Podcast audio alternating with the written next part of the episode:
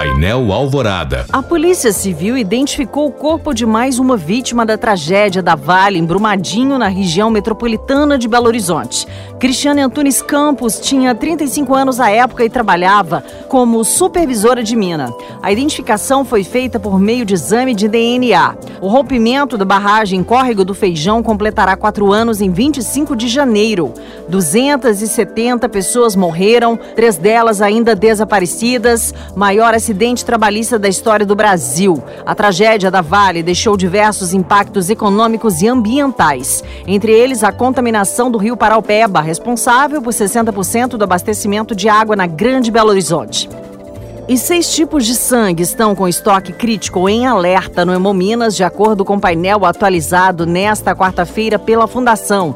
O negativo e positivo precisam receber doação o quanto antes. Para os tipos A negativo e positivo, além de B e A negativos, a recomendação é doar ainda nesta semana. Já os demais estoques estão em nível adequado ou estável. Para doar sangue é necessário atender a critérios como ter entre 16 e 69 anos pesar mais de 50 quilos e estar em boas condições de saúde. O procedimento pode ser agendado online ou pelo aplicativo MGEP. Mais informações você confere no site do Hemominas.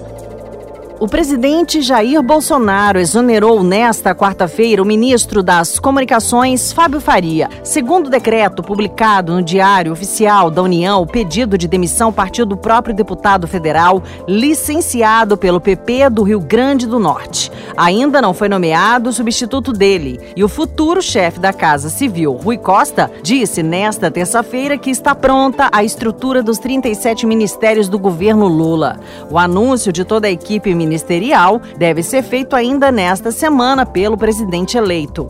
Até o momento foram anunciados os nomes para seis pastas: Casa Civil, Fazenda, Justiça, Defesa, Relações Exteriores e Cultura.